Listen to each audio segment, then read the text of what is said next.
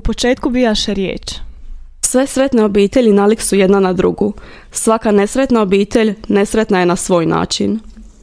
Danas je umrla majka. Ili možda jučer, ne znam. Svitalo je kada je Filip stigao na kaptolski kolodvor. Dobrodošli natrag u kontraste. Ja sam Ana. Ja sam Helena.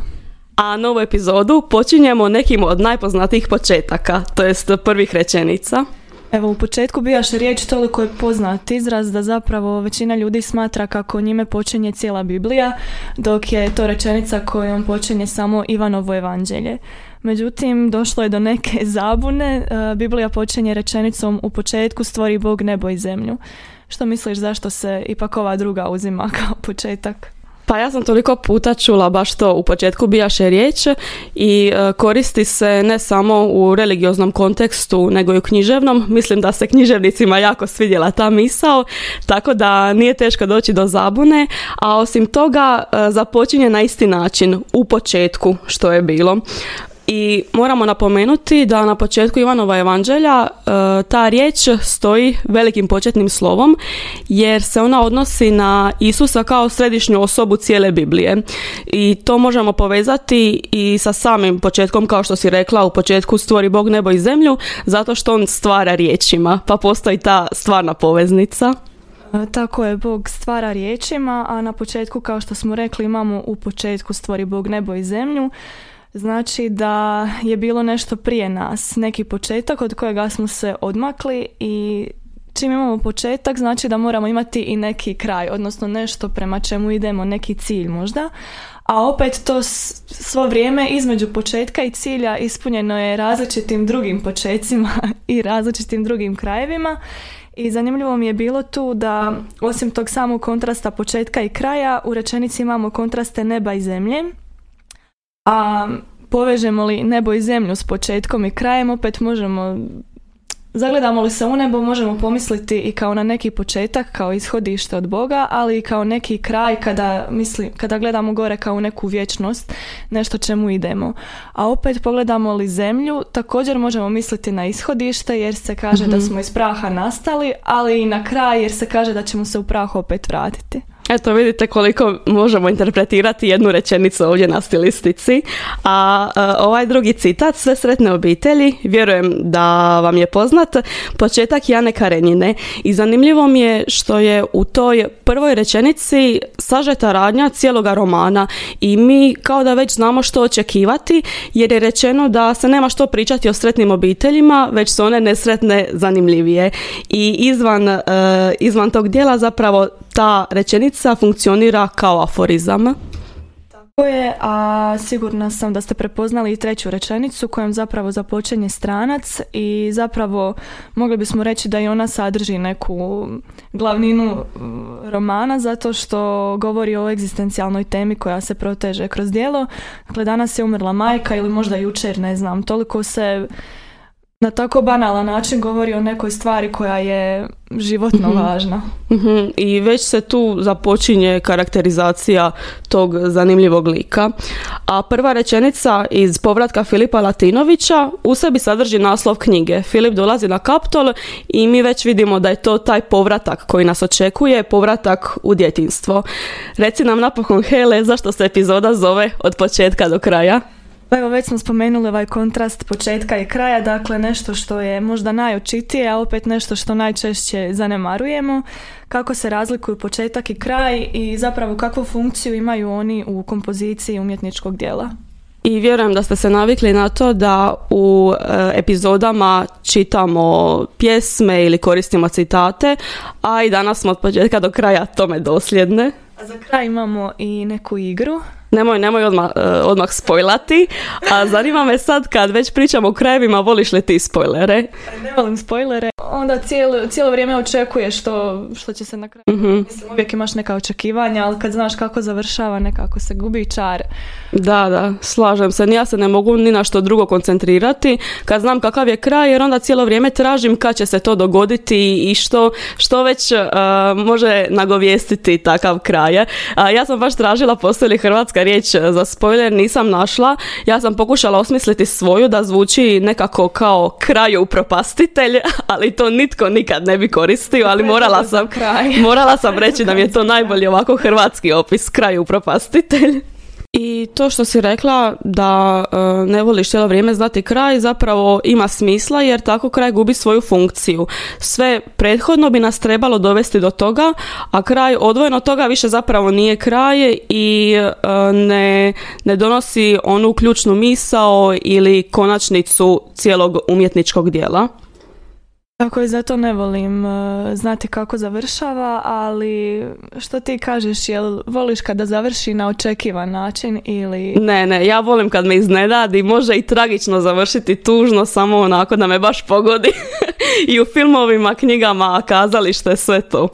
Ja volim da završi e, onako kako očekujem, ali možda na neki način na koji ne očekujem. što to znači?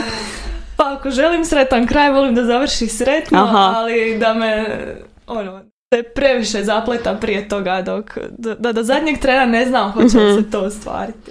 Uh, baš smo komentirale kad smo gledali Črnu mati zemlju, ja sam bila oduševljena. Ja inače uh, volim tu predstavu od početka do kraja i volim kad me predstava rasplače, a Hele je prvo komentirala kako je to njoj pretužno i da se više nada nečemu sretnijem.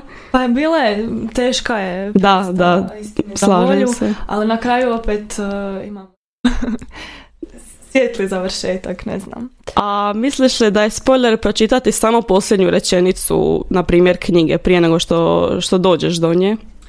Pa možda ovisi koje nekad nam neće puno značiti zadnja mm rečenica, a nekad hoće, recimo ako je u njoj sadržan zadnji događaj cijelog dijela, mm sigurno da će nam ga možda upropastiti, mm ali izbjegavam. Mislim, nisam nikad to napravila. Da nije u redu. Da, dakle, ništa od spoilera, spoilera za nas. Da se malo vratimo i na teoriju književnosti. Bili nam rekla ukratko kako se zapravo definira sam književni tekst, da bismo mogli razumjeti što bolje taj početak i kraj. Sam književni tekst možemo definirati kao neku cjelinu koja je sastavljena od dijelova i tako se određuje dakle kompozicija preko gledišta književnog teksta kojim on upravlja svojim čitanjem, odnosno tvorbom svog značenja i evo danas komentiramo upravo utjecaj na tvorbu toga značenja spominjući početak i kraj. Koristili smo se literaturom od profesora Užarevića, a to je knjiga kompozicija lirske pjesme. I e, zanimljivo mi je kako i on zapravo govori ovo da je kompozicija lirskog dijela sve sastavnice koje čine cjelinu, a posebno kraj ističe kao ono što je hijerarhijski najjače ima naći učinak. To posebno primjećujemo u lirskoj pjesmi. E, s druge strane, početak daje nekakav emocionalni ključ za čitanje i oblikuje semantičku jezgru. Započinje, početak započinje proces koji je neostvaren i nepoznat do samog kraja. Dakle, potrebni su naravno i početak i kraj da bi se to ostvarilo. E, I još profesor piše da je kompozicijski kraj pjesme jedan od najvažnijih, najsloženijih i najzanimljivijih fenomena u pjesmi. Je li tebi nekako e, veći utjecaj ima kraj lirske pjesme ili kraj primjerice romana ili nekog proznog dijela? Nekako kraj romana je kraj, kraj jedne priče, kraj nekakav konkretan možda mm zaključak ili nešto, najčešće. A kraj pjesme, iako je kraj strukturno i ne znam, s mhm. različitim obilježjima, nekako mi uvijek ima zapravo otvoreno da, da. Otvoren prostor za dalje. Da, da, odlično si to rekla. Uh, ali moramo naglasiti da u prozi ne dolazi do semantizacije prostora. To je ovo što si ti istaknula. Kod lirske pjesme taj kraj uh, imamo zapravo i kao kraj posljednje, ne samo pjesme, nego kraj posljednje strofe, posljednjeg dvostiha, stiha, riječi, klauzule i zvuka. Jer imamo tu semantizaciju prostora, jer je u poeziji e, posebna povezanost sadržaja i forme. Dakle, bitno je na papiru kad vidimo gdje, gdje, e, gdje stoji koja riječ, kako su one raspoređene, a kod primjerice romana nije bitno gdje će točno na papiru biti ta posljednja rečenica. Nije bitno je li ona na dnu ili na vrhu možda iduće stranice. Primjećujemo da, dakle, osim ovog nadređenog kontrasta početka i kraja koje imaju književna djela, zapravo i taj kontrast podređen možda još nekom višem pojmu, ja bih rekla vremenu. Dakle, vrijeme je nekako svo u nekoj suprotnosti tog početka i kraja, iako zapravo nema kraja, vrijeme uvijek teče. zapravo unutar njega su razdoblja ta koja imaju svoj početak i kraj. A s time bi se složio i Daniel Dragojević jer je za njega kraj zapravo paradoks. Kaže da je on paradoksalno okrenut budućnosti i da je on zapravo beskrajan i taj problem kraja kod njega vezan je uz koncepte žudnje i zamjene. Mhm, to je i ona misao da je kraj jednog razdoblja početak e, drugoga, da. I evo, rekli smo da ćemo i danas čitati, pa možemo jednu njegovu pjesmu. Kiša. Ja imam riječ kiša. Ona je česta moja riječ. Kada ne znam što ću, kada nitko ne zna, kada je vedro i mračno, kažem dođi kišo, idi kišo. Dobra kišo. I ona dođe, šumi svoje lijepo š. U mojoj glavi, u lišću, po krovovima, po čitavoj, korčoli, čak i u snu. Kolikom blagošću je Bog ispunio njezin šum. Dok žamori, zaboravljam što treba zaboraviti, sjetim se čega se treba sjetiti. Učini mi se da me ovdje nije bilo dugo, možda od početka. Sad je ona emocionalna stanka nakon interpretativnog čitanja. Odlično si to pročitala i čuje se u kojim trenucima završava stih i to je i ono što smo već naglasili e, da u pjesmi imamo hijerarhiju krajeva, ne samo onog konačnog nego i stiha, pa čak i, nekad uh, polustiha. Uh, ovdje Dragojević ukazuje na zamjeničnu igru i su, lirski subjekt ne postaje stvarna kiša, već se u taj leksem nastanjuje i puni njegovim značenjima. I zanimljiv je ovaj posljednji stih, možda od početka. I upravo je početka posljednja riječ u pjesmi, zato nam je bila tako zanimljiva. Da, da, da. I čini mi se da nas ovdje strukturni kraj pjesme vraća na početak, ne samo pjesme, nego i tog lirskog subjekta, koji je uvijek zanimljiv za proučavanje kod Dragojevića. I evo, spomenuli smo dakle važnost e, tog hjerarhijskog kraja u poeziji, u pjesmama, a zapravo na temelju kraja određujemo i tragediju i Dakle, tragediju smo tako odredili kao vrstu drame u kojem se glavni protagonisti, junaci vođeni uzvišenim ljudskim idealima, suprotstavljaju društvenim normama, ali u toj borbi tragično završavaju, dok je komedija s druge strane vrsta drame u kojem se na smiješan način prikazuju životne mane i nedostaci i uvijek završava nekim sretnim raspletom. Dakle, taj rasplet nam zapravo određuje hoće li to biti tragedija ili komedija. Ali je li rasplet uvijek neko rješenje? Mm, definitivno nas može ostaviti upitnicama, rekla si sama, nakon čitanja pjesme nije nam uvijek sve jasno, a nekad tako bude, čini mi se, nakon čitanja uh, romana ili nekog drugog proznog dijela. Kako zapravo u svemu tome početak uh, nekog dijela djeluje? Uh, jel nas on može zainteresirati za djelo ili nas možda čak odbiti? Čini mi se u onim primjerima s početka epizode da je uvod, to jest ta prva rečenica pomno osmišljena i da djeluje upravo kao uvod u malome. Pa smo izdvojili iz jedne bajke početak i kraj, kako bismo mogli usporediti i pronaći kontrast e, ne samo u tome što su početak i kraj, nego i u, sami, u samoj radnji zapravo, u samim rečenicama. To je iz knjige Bremenski gradski svirači i sada ću i to pročitati. Imaše neki čovjek magarca koji dugo godina neumorno nosaše vreće u vodenicu, a sad ga poče izdavati snaga pa je bio sve nesposobniji. Zadnja rečenica zvuči ovako. A četvorici bremenskih svirača se tu toliko dopalo da nisu nikada poželjeli otići. Dakle, počinjemo s jednim magarcem i nekakvom tužnom atmosferom, a završavamo na četvorici taj magarac početka uh, više nije sam, sad ima svoju ekipu, a osim toga toliko im je dobro da ne žele ništa promijeniti. Da, i nije nam jasno odakle svirači, odakle to mjesto do kojeg su oni došli, kakvo je to mjesto, a opet nekako uh, možda možemo pretpostaviti na osnovu prve rečenice Dakle, u zadnjoj se ne navodi da je među tim sviračima magarac, ali mhm. ga mi zamišljamo među da, četvoricom. Um, što misliš koja je najpoznatija posljednja rečenica nekog našeg dijela? Uf, ne znam sad ni jednu na pamet. E, češće sam viđala po internetu kvizove pogodi s kojeg je e, dijela ova prva rečenica i češće su nekako istaknute te prve. Znaš li ti neku e, zanimljivu posljednju? Pa kada ti kažem grad Zopolis, vjerojatno ćeš se sjetiti. Sjetit ću se četvrtog razreda mature i naravno kiklopa. Dakle, i zemlju poljubi još jednom za oproštaj s Bogom. Onda krene četveronoška za zovom uplašenih zvijeri. Ne vičite, dolazim i otplazi bratski u izbezumljeni grad Zopolis. Kada sam čitala nakon toliko stranica Kiklopa, nije mi ova rečenica baš nekako, nije me se dojmila i nisam u njoj našla nikakvo ključno značenje za razumijevanje dijela, ali toliko puta smo je spomenuli na satu hrvatskog jezika i zapravo smo se zaista puno zadržali na njoj da sam uvidjela koliko je ona bitna kao za, za kraj kao takav. A evo na primjer da ne zna što se događa u Kiklopu, što bi ti, kako bi pretpostavila radnju na temelju samo ove rečenice? Nekako zapravo u ovoj rečenici ja osjećam taj ironijski stav Otplazi bratski u izbezumljeni grad Zopolis, dakle netko tko uopće nema više vlast nad sobom, niti se bori za nešto što je više, zapravo se spušta sa više razine na mhm. nižu. Da, ovo četveronoške naglašava zapravo taj neki životinski nagon i još e, se kaže za zovom uplašenih zvijeri, uspoređuje se sa zvijeri, a možemo pretpostaviti da je to čovjek. I posljednja riječ je baš ovaj Zopolis, još kad znamo da je naziv dijela Kiklop, to je nekako zanimljivo povezati. I možda ne možemo pretpostaviti sadržaj, ali sadržana je ta temeljna misa u posljednjoj rečenici kako zapravo zbog straha i nekih životnih okolnosti na koje ljudi ne znaju utjecati dođe do ovakvog možemo reći ponižavanja i pribjegavanja čak i nečemu što je kao što si rekla niže od ljudskoga, nedostojno ljudskoga.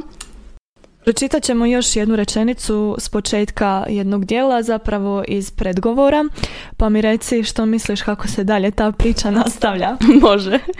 Morfologija je more.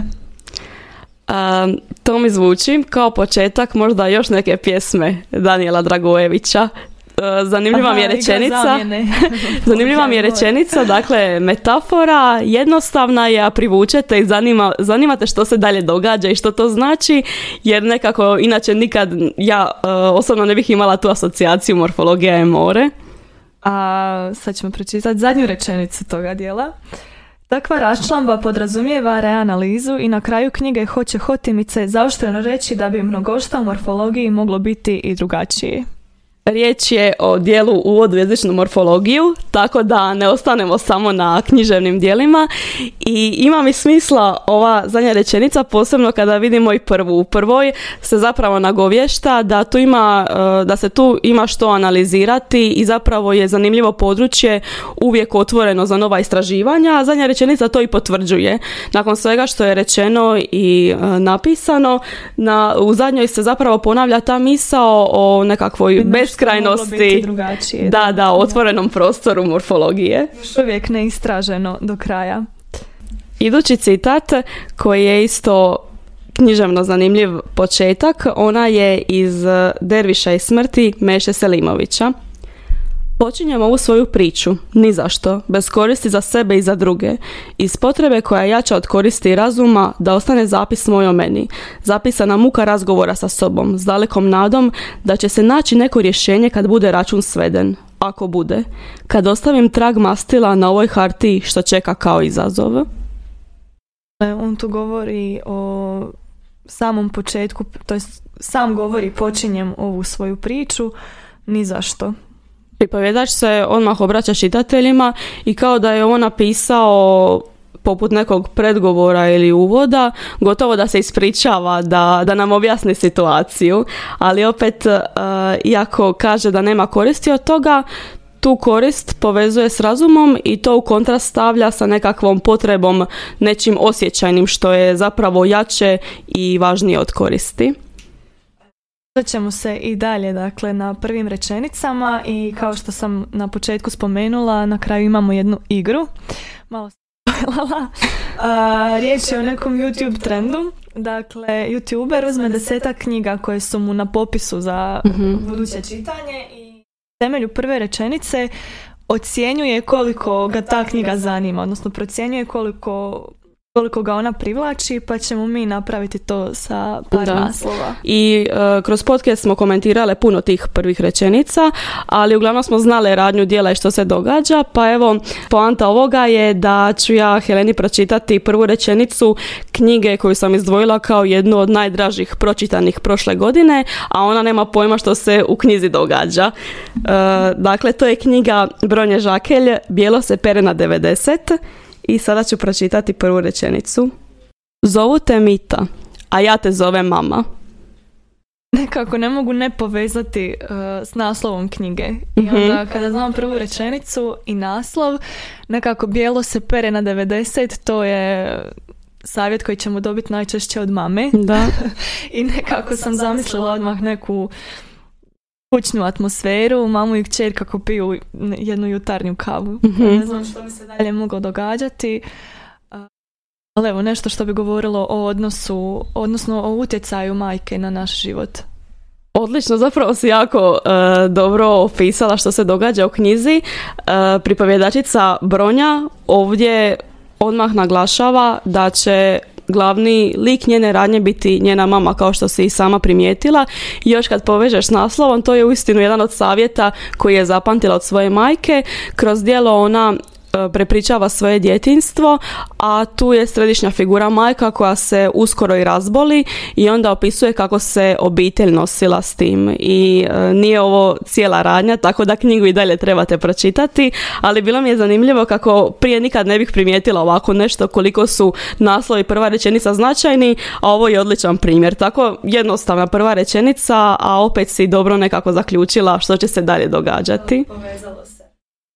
A ja ću tebi pročitati prvu rečenicu dijela Grof Monte Cristo koji sam čitala prošle godine i zapravo ima tri dijela i moram priznati da me nije toliko zainteresirao da pročitam sva tri, tako da ja do kraja nisam došla, ali početak glasi Do ovako. početka si došla. Malo sam se i odmakla od njega. Na dan 24. veljače 1815. godine stražar na tornju crkve Notre Dame objavi dolazak velike jedrenjače Faraon koja se vraćala s putovanja do Smirne, Trsta i Napulja. Dakle, znam da je e, autor, to je dijelo iz 19. stoljeća, što mi ima nekako smisla s ovim početkom, jer mi je to baš taj neki ostavlja mi taj neki dojam neke stare knjige koja će opisivati možda putovanje i bit će puno radnje, akcije, možda neka povijesna knjiga. Mislim, znam ukratko, e, znam ukratko radnju, ali ne znam točno što će se događati. Zapravo ima i motiv izdaje, ima Mhm. i ljubavi, im- ima zapravo svega i ima taj nekakav avanturistički stih, štih Da, da, da. Um, ali recimo ja kad pročitam tu rečenicu uopće mi ne djeluje kao početak književnog dijela nego više kao neki povijesni dokument. Da, stvarno da udžbenik iz povijesti, da. Dakle, ne bi me e, sama ta prva rečenica toliko zainteresirala, osim ako ne želim baš povijesnu radnju ili po, smješteno tako u povijesni kontekst. I čini mi se e, da se danas više ne otvara knjige na taj način, da su autori primijetili važnost tih prvih rečenica i koliko je pažnja čitatelja sad ograničena i kratkotrajna i da ga treba... zainteresirati. Da, da, tako je, treba ga odmah zainteresirati, odmah uhvatiti i privući da dalje čita. Pa iskreno ja moram priznati da nisam sigurna da bi pročitala i prvi i drugi dio bez trećeg, a da nisam pogledala film. Evo, moram da je, da me film zainteresirao za knjigu. Evo, pročitat ću ti još jednu rečenicu, pa mi molim te reci iz kojeg je dijela. Gospodin i gospođa Dursley iz Kalinina prilaza broj 4 bili su ponosni što su normalni ljudi da ne mogu biti normalniji i još bi vam zahvalili na komplimentu ako biste im to rekli. Budući da znam prezime, da mi je poznato, zaključujem da je iz Harrya Pottera prva Da. rečenica. Evo mi je to normalniji, da normalniji ne bi mogli biti. Na početku Harrya Pottera. Da, kao naglasak sad na normalnom, ali zapravo se ne, sva ironija Da. nalazi u toj rečenici. Da, to se i meni svidjelo, baš taj, što si rekla, sarkastični pristup normalnosti i toliko se naglašava ta normalnost da znamo da će nas uvesti u svijet koji nije ono što smatramo normalnim i u likove koji su e, zapravo drugačiji na pozitivan način. I evo, čini mi se da smo došli do zaključka zaključka e, da prva rečenica često djeluje kao uvod u malome i čini mi se da je dobro osmišljena ako se možemo vratiti nakon čitanja cijelog dijela i možemo je povezati s cijelim dijelom. Posebno nam ima smisla kad joj se vratimo nakon što znamo što se kasnije događa. I početak i kraj, e, to im je nešto zajedničko, često su iznenađujući. Osim toga što su e, u knjizi ili u lirskoj pjesmi prostorno izdvojeni, dakle posebno se ističu, oni imaju nezanemarivu snagu promijeniti tijek cijele radnje. I sad sam se sjetila onih primjera, ja sam to često viđala ovako u nekim mimovima, e, srednjoškolci i studenti bi pisali da su mislili da su odlični i domišljati e, pisci kada bi u zadačnici napisali neku radnju i zadnja rečenica samo bude i onda se probudio ili to je sve bio san. Dakle, to ih je uvijek fasciniralo, taj neki kraj koji nisi očekivao i koji zapravo mijenja tvoj pogled pogled, tvoju perspektivu na sve što si dotad pročitao. Zapravo sam imala jednu prijateljicu koja je davno dok smo bili u osnovnoj, baš se sjećam toga da je pričala kako ju je nastavnik pohvalio za njezino djelo i onda nam ga je ona čitala i završila je na kraju i onda mi je zazvonio alarm. Bila je to je to. na tu svoju Genijalno. Um, jel misliš možda da da, prva rečenica djeluje kao neki mamac, ali jel možda ipak više pamtimo djela po krajevima? Uh, filmove da po krajevima, ali evo čini mi se da su mi poznatije prve rečenice od književnih dijela. Što ti misliš? Pa ja bi možda ipak rekla da više pamtim krajeve nego mm početke. mm da. Da je individualno. Ali evo, e, došli, privodimo i mi kraju ovu današnju emisiju i da završimo u nekom pozitivnom tonu, opet ćemo se pozvati na bajke. Zapravo, kraj bajki uvijek nam je poznat i živjeli su sretno do kraja života. I bez obzira na to što se u priči događalo, bez obzira na sve nekakve nedaće koji su glavni junaci trebali proći, uvijek e, završava nekako mirno. Zadovoljni smo jer znamo da dalje nastavljaju sretno i e, poručujemo vam da si ne spojlate knjige preskačući odmah na zadnju stranicu e, jer tako kraj gubi svoju funkciju, a to je sve prethodne rečenice dovesti do konačnog zaključka. Ili barem do nekog prividnog kraja koji nam može otvoriti nova pitanja i nekakve druge granice teksta osim samog osim same te zadnje rečenice. Evo i nas na kraju, ali kako se kaže, ovo je tek početak.